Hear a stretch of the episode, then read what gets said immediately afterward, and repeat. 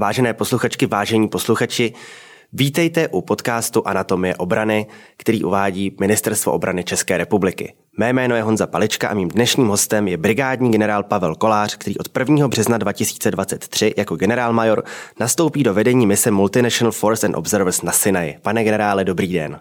Dobrý den.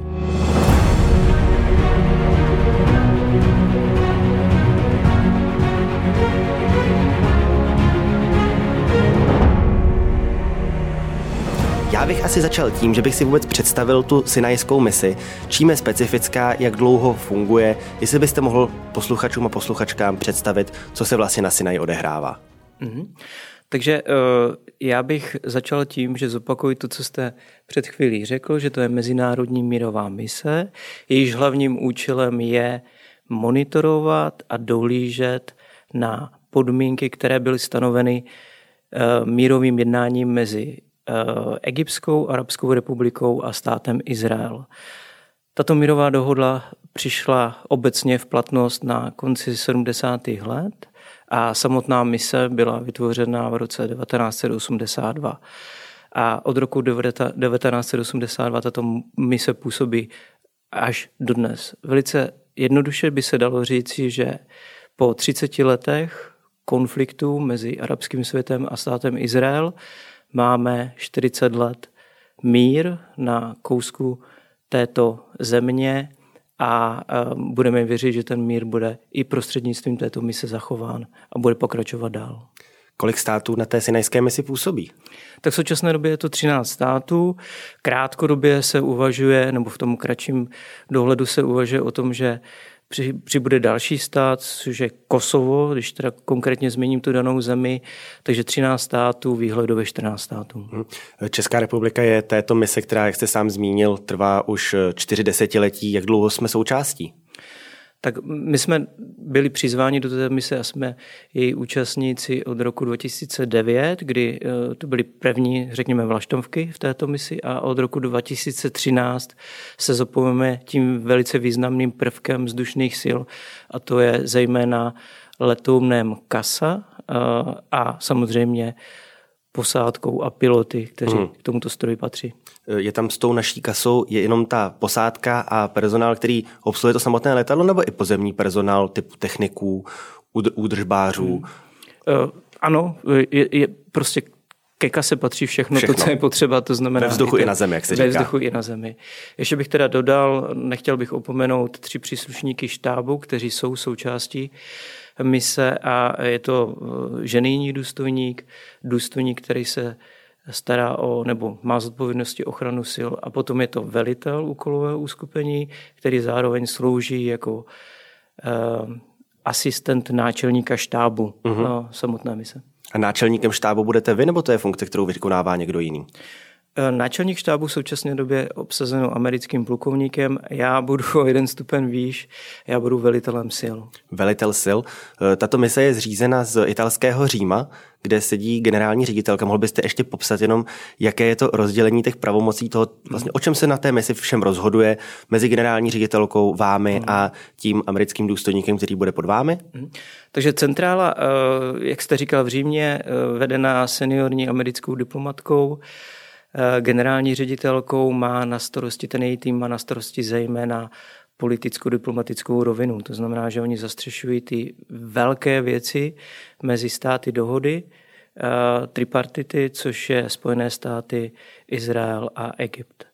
Eh, co se týká mého působiště, ano, já budu fyzicky zejména působit na Sinajském poloostrově a moji Eh, tou nejdůležitější práci se bude starat, abych vytvořil podmínky pro práci vojáků i civilních zaměstnanců a abych v daném regionu na Sinaji byl schopen eh, strany jak eh, egyptské, z Egypta, tak Izraele jim umožňoval komunikaci, tak byly naplňovány podmínky té dané mise.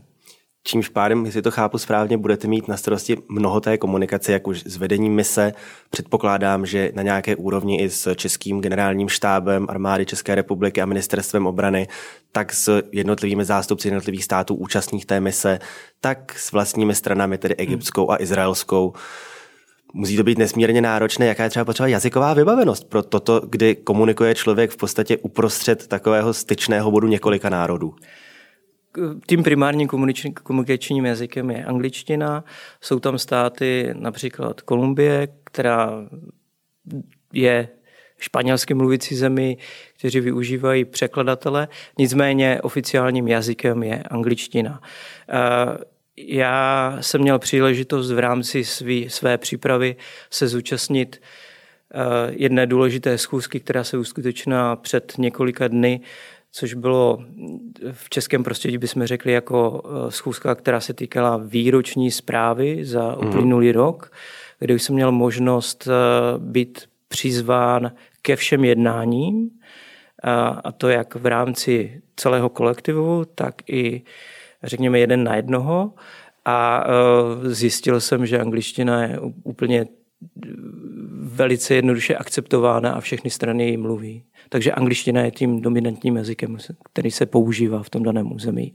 Tak je potřeba říct, že ty aktivity zahrnují eh, akce, při kterých jsou styční důstojníci jak ze strany Egypta, tak Izraele. A samozřejmě v některých momentech je jednodušší přes tyto styčné důstojníky mluvit arabsky anebo hebrejsky. hebrejsky. Uh-huh. Když si vezmeme otázku toho, jak se vlastně člověk na to místo, na které od 1. března míříte, dostane. Funguje to tak, že je tam nějaká rotace mezi těmi státy, podobně jako máme třeba na Evropské radě, tedy, že teď tam je zástupce Česka, pak tam bude zástupce jiného státu, po nějakých letech se to vrátí na Česko, nebo jsou tam vypisována výběrová řízení, kam se může přihlásit víceméně kdokoliv, kdo splní nějaké podmínky, nebo je to tak, že oni sami vedení ty mise se vybírá, že si vytipuje několik lidí, kteří by mohli toto splňovat, osloví je a pak na základě toho je teda vybrán konkrétní člověk. Eh, já nejdříve začnu trošku ze široka. Můj příběh začíná tím, že jsem byl osloven současným náčelníkem generálního štábu a tato pozice by byla nabídnuta. Tím, že jsem akceptoval, tak Česká republika zaslala uh, mou kandidaturu na centrálu do Říma a myslím si, že tato, uh, tato, tento akt se stal na základě dlouhodobějšího jednání právě s centrálou, které, která sídlí v Římě. Obecně se dá říct, že neexistuje žádná fixní rotace ve smyslu, že státy se tam střídají. K tomu bych ještě dodal, že já se stanu 14. velitelem sil a do mého ustanovení, které se teda odehraje fyzicky až za několik dní, nicméně už je předjednáno a dáno, tak v podstatě to Eh, tuto pozici obsahovali, řekněme, eh, velitele z anglosaského světa uh-huh. a nebo z eh, severní Evropy. Nikdo ze střední anebo východní Evropy nebo z žádného jiného státu to tu pozici ještě nevykonával. Tak to je významné prvenství pro vůbec celý náš region. Zeptám se, jaké jsou ty podmínky, co musí uh, ten velitel, kterým budete vy, co musí splňovat všechno? Hmm. Já bych se zase vrátil o krok eh, na zpátek, co jsem musel absolvovat já. Takže Česká republika poslala nějaký, řekněme tomu, nominační list, který se musel shledovat, shodovat s těmi požadavky, které, které velice jednoduše zahrnovaly, že jsem musel mít značnou praxi ve vojenství, to obsahovalo i působení v mezinárodním prostředí. Nevýznamná část toho byla zkušenosti s protiposteleckým a protiteroristickým bojem. Potom se musel prokázat, a to si myslím, že se stalo na základě fyzického interview eh, v Římě, musel jsem prokázat nějaké schopnosti se domluvit s lidmi, mít nějaké schopnosti v rámci řešení mezilidských vztahů a i eh, si myslím, že se přihlíželo k k tomu, že jsem schopen působit právě na té politicko-diplomatické úrovni, co jsem zase prokázal na několika eh, akcích, ať už při tom samotném interview, tak i jmenované eh, schůzce tripartity. Hmm, což chápu, že v tomto konkrétním konfliktu je ta diplomatická schopnost kdy možná důležitější než ta vojenská, byť obojí je zásadní pro udržování toho míru, aby byl trvalý v oblasti. Hmm. Eh, zeptám se vás ještě, zmínil jste, že to je významný úspěch pro celý náš region. V čem to můžeme spatřovat jako úspěch konkrétně pro Českou republiku a pro naší armádu? Hmm. Já jsem přesvědčen o tom, že to, je, že to má tu nadnárodní nebo národní část, to znamená, že velice dobrá práce České republiky v daném regionu. Kdykoliv jsem se bavil na, na izraelské úrovni, na, na egyptské úrovni, tak i konec konců na americké úrovni, tak všichni vzpomínali Českou republiku jako jeden z prvků, který dotváří tu, to stabilní prostředí v tomto daném regionu. A pak je to v neposlední řadě určitě i naše vojenská přítomnost, zejména těch kasařů, řekněme lidově, mm-hmm. který, kteří tam opravdu dělají uh, dobrou práci. Není nás příliš mnoho, ale ta práce je opravdu významná, všichni si ji chválí. Eh, říkáte, není nás příliš mnoho, může se zeptat, kolik konkrétně to je lidí, jestli smíte prozradit? To mohu, to je součástí mandátu, který je normálně veřejně a na všech úrovních schvalovan eh, v České republice, takže do 20 lidí a mým příchodem ten, ten, tu normu naplníme, takže tam bude 20, 20 příslušníků eh, vzdušných sil v kombinaci eh, armáda České republiky, obecně řečeno. A celkově je na místě přítomno kolik vojáků? je to, a tady nebudu příliš eh, konkrétní jako v detailech, nebudu počítat každého vojáčka, ale je to tisí, kolem 1100. Mm-hmm. To je to, ta je ta vojenská součást a potom já na Sinaji budu mít v pravomoci uh, Eh, řekněme, supervizovat i eh, civilní zaměstnance, organizace plus eh, lokální zaměstnance, to znamená egyptské zaměstnance. A tady se dostáváme celkovému počtu zhruba 20, zpět, omlouvám se, dvou tisíc lidí. Mhm.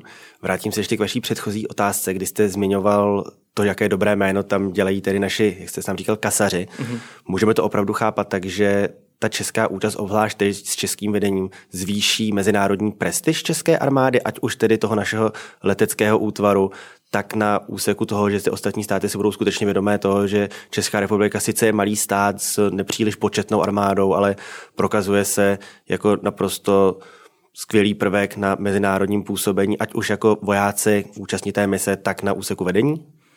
Já jsem přesvědčen, že to bylo dokázáno a jak jsem řekl, tím působením Čechu, teď, eh, a teď nechci být příliš zdůrazňovat svoji vlastní osobu, ale prostě Čech bude ve velení té mise, což je eh, obrovská příležitost a zároveň obrovské ocenění eh, Čechu. A mým úkolem bude prostě jenom v tom pokračovat uh-huh. a nejle, v nejlepším případě být ještě lepší, zdůraznit tu pozici České, České republiky. Jak jste zmiňoval, jednou z těch eh, podmínek pro vaše jmenování byla i účast v tom mezinárodním vojenském působení. Sám jste se několika těch mezinárodních misí zúčastnil. V čem je ta mise na Sinaji jiná, než ta, kterých jste byl účasten? Uh,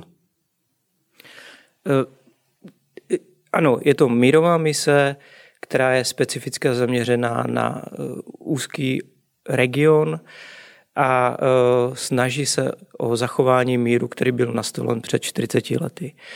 Ehm, moje dřívější působení bylo eh, více v bojových misích, i když ta první moje mise byla pod hlavičkou OSN, ale vykonávala to síly na to, to se bavíme o bývalé, bývalé Jugoslávie, konkrétně Bosna a Hercegovina, stabilizační síly pro daný region.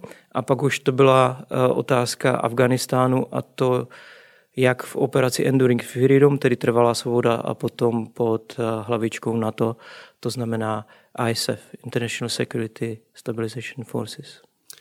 I na té sinajské misi, vzhledem k tomu, že je to region, který asi spíše než region válečného konfliktu si mnoho posluchačů představí spíše jako region, kam jezdí na dovolenou. Ostatně hmm. jedna ze základen, které, na které té mise působí, je i poblíž turisticky oblíbeného Sharma Sheikhu. Je to náročné i na podmínky přežití toho, že přeci jenom, co si budeme říkat lidově řečeno, je tam vedro? Přesně tak, je tam vedro. Já jsem to byl na začátku ledna, teploty dosahovaly 26 stupňů, říkají, že to není úplně obvyklé, ale prostě už na začátku lednu by se dalo říct, že pro nás tam bylo plné léto. Ta turistická sezóna jsem přesvědčen o tom, že začíná někdy v březnu a trvá do pozdního září. Eh, takže opravdu tam bude, eh, v těchto, když se podíváme na ty klimatické podmínky, bude tam velmi teplo. Eh, dále se pohybujeme v oblasti, která je víceméně poušť. Takže ano, bude to svým způsobem velmi, velmi zajímavý region i z mhm. tohoto pohledu. A můžeme, když to trošku odlehčíme, jak jsem říkal, přece jenom je to v oblasti, která je turisticky atraktivní. Můžou si posluchače a posluchačky, kteří třeba zamíří do této oblasti v Egyptě, i říct, že i díky těm českým klukům a vám, který tam působí, je to pro ně oblast bezpečná, že se opravdu nemusí ničeho bát a mohou si tam v pohodě užít svou dovolenou? Šarm je opravdu jak turistické středisko, kde, do kterého létá snad celý svět. Eh, šarm je specifický tím, že zejména po některých událostech, které se staly mezi rokem 2004 a roky, rokem 2017, byl součástí regionu, kde působila odnož islámského státu. Eh, tím došlo k navýšení bezpečnosti a to takovému, že šarm působí z ptačího pohledu jako pevnost, je, dalo by se říct, oplocen nebo ode, obehnán hradbami, takže já bych řekl, že šarm v současné době je bezpečné místo pro turisty a to je díky i tomu, že tam působí, je tam rozmístěná jedna ze základen mise MFO, a, a zároveň tam působí bezpečnostní síly Egypta, které chrání i tu samotnou misi, takže je nedílnou součástí toho bezpečnostního systému. Hm. Zmínili jsme tedy tu základnu v Šarmašejchu, kde se nachází ta druhá. Ta druhá se nachází na severu Sinajského poloostrova, je to poblíž města El Gorach, eh, takže blíž k středozemnímu moři. Eh, Šarm eh, všichni, nebo mnoho lidí, mnoho turistů ví, že to je Rudé moře. V současné době tato základna není úplně tak eh, obsazená, tak jak bývalo v minulosti a to se vracíme zpátky k tomu roku 2004 až do roku 2017. V současné době se uvažuje o tom, že část sil z té jižní základny se znovu přesunou na severní základnu a bude se z ní více, řekněme, operovat. Uh-huh. Pokud si můžeme přiblížit to, jak vlastně eh, život na těch základnách vypadá, protože to si myslím, že je pro posluchače velmi atraktivní, protože předpokládám, že možná některý z nich má třeba v rámci příbuzenstva nějakého vojáka, který hmm. na nějaké zahraniční misi působil. A jaký je tam každodenní život účastníka této mezinárodní mise?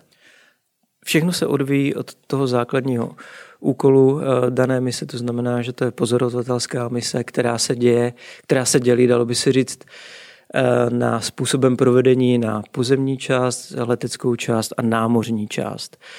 A když se vrátím k tomu pozorování, tak eh, v povinnostích dané mise je provádět minimálně dvakrát za měsíc tu danou činnost a potom být připraveni do 48 hodin reagovat na jakoukoliv výzvu, to znamená na požadavek ať už egyptské strany nebo izraelské strany prověřit Eh, vyžadovanou skutečnost. Takže já bych řekl z toho vojenského pohledu, může se to zdát, že se tam nic zvláštního neděje, ale ta činnost je velmi intenzivní.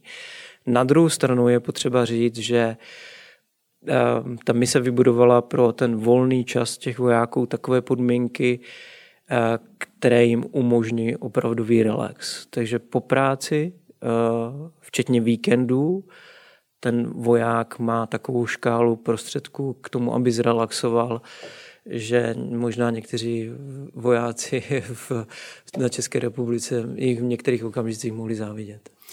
Co všechno tam na ty vojáky čeká v rámci uh, možností využívání volného hmm. času? Uh, zejména sportovní aktivity, uh, opravdu na co, co, co si dokážete vzpomenout, co by tam mohlo být, tak tam je. To znamená, že člověk může běhat, může posilovat, může ve vnitřních prostorech eh, se zabývat téměř jakýmkoliv sportem, protože je tam hodně Američanů, tak ti se věnují svému národnímu sportu, což k tomu můžeme přiřadit americký fotbal, baseball a, a košikovou. Uh-huh. A, a další národnosti si tam určitě najdou své místečko v tom sportovním odvětí. Kanaděné, ti rádi hrají hokej, ne tu eh, lední verzi, ale tu, eh, tu letní verzi, dalo by mhm. se říct. A nemyslím si, že Češi mají něco specifického, ale za tu mou krátkou dobu toho pobytu, kdy jsem tam byl v součástí, že to bylo součástí místa, že jsem viděl hodně lidí chodit a běhat kolem základny a viděl jsem jich hodně, kteří se zabývají cvičením s vlastním tělem. Mhm. To zní opravdu atraktivně. Chápu, že tedy mhm. pro některé vojáky může být i toto jednou třeba z motivací, proč se na tu misi nechat zapsat a proč na ní působit. Zeptám se asi na otázku, která určitě bude mnoho posluchačů také zajímat. tím, že Česká republika je součástí této mise, přináší to pro nás nějaké náklady, ať už finanční, nebo uh, zvýšenou logistiku, hmm. i třeba to, že tam budete působit vy, tak zvýšené nároky na ochranu jednoho našeho konkrétního vysoce postaveného vojáka, personifikovaného ve vaší osobě?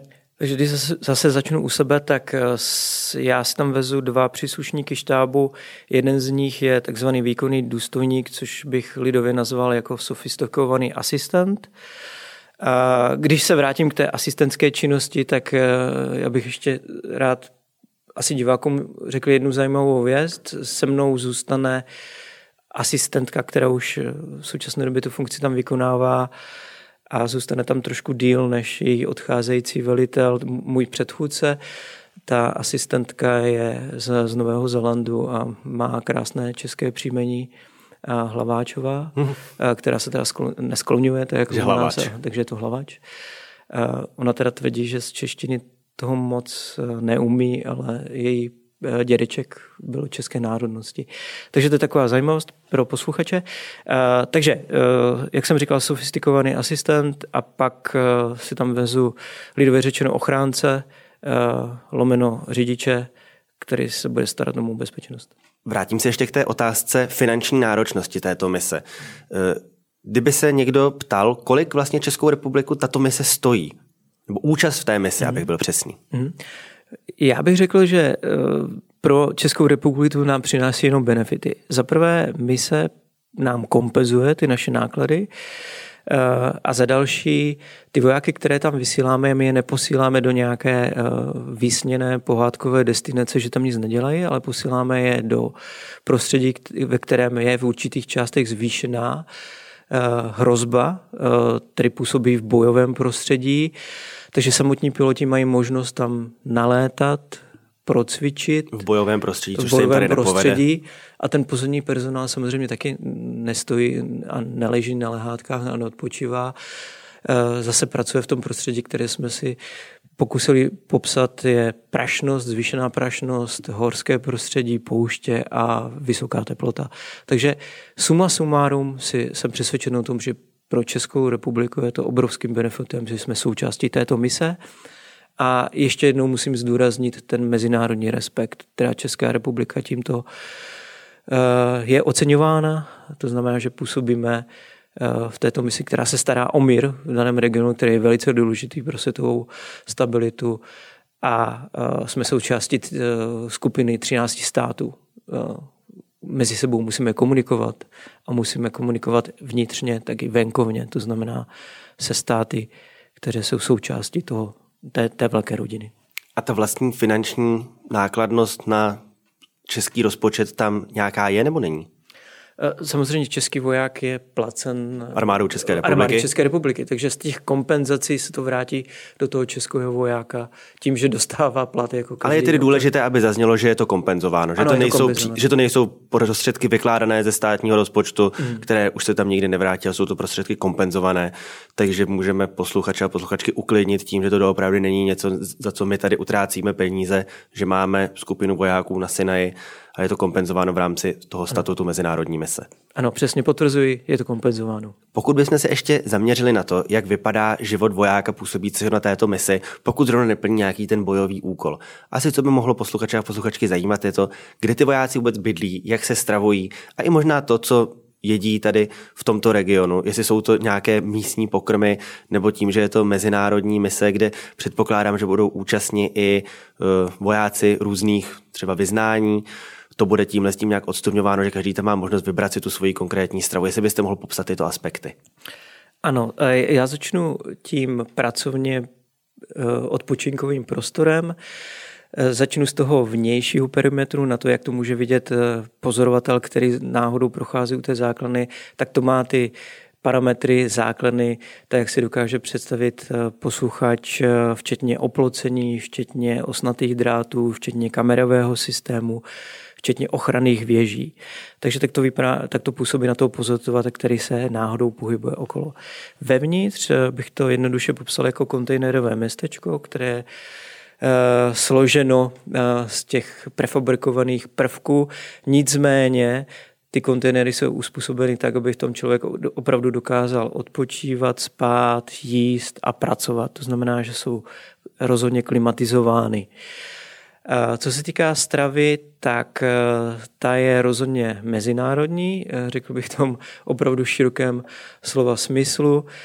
I přesto, že se nachází na území Egypta, tak se tam může člověk setkat vše, všemi druhy bílkovin, když to řeknu mm-hmm. takto, od vepřového až po hovězí. A samozřejmě i člověk, který neholduje tomuto způsobu stravování, tak si tam vybere, je tam značné množství Eh, zeleniny, to znamená přílohy, jsou opravdu nepřeberného množství. Já jsem ještě neměl možnost úplně proniknout do toho systému vaření, to znamená, jestli daný den eh, v týdnu můžeme pravidelně narazit na stejnou travu, stravu, ale to, co jsem viděl já, bylo pro mě absolutně dostačující a nemůžu si žádným způsobem eh, stěžovat. Ptal jste se na různé specifika. Specifika tam rozhodně jsou Eh, konají se tam například národní dny, kdy daný stát pořádá eh, něco jako seznamovací večer nebo odpoledne pro ostatní a tam se ten daný stát může eh, profilovat. To znamená Češi, kdy pokud k tomu mají prostředky, se můžou profilovat si nějakou svíčkovou, uh-huh. ostatní národy nějakým jiným způsobem.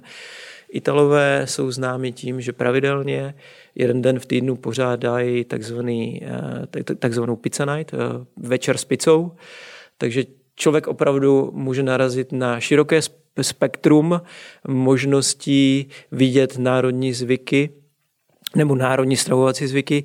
Nicméně to gro té eh, kuchyně je rozhodně mezinárodní. Předpokládám, že večer s pizzou bude u vojáků stejně populární jako u civilní populace. Eh, ano, eh, bylo mi řečeno, že to je jeden z nejpopulárnějších večerů, který se tam uskutečňuje. Jak je to třeba s účastí lékařů na této mezi? Jsou tam vojenští doktoři hmm. přímo na místě a řeší jenom nějaká zranění, nebo je tam i doktor, který koná nějaké ty preventivní prohlídky, mm. nebo třeba zubař. Mm.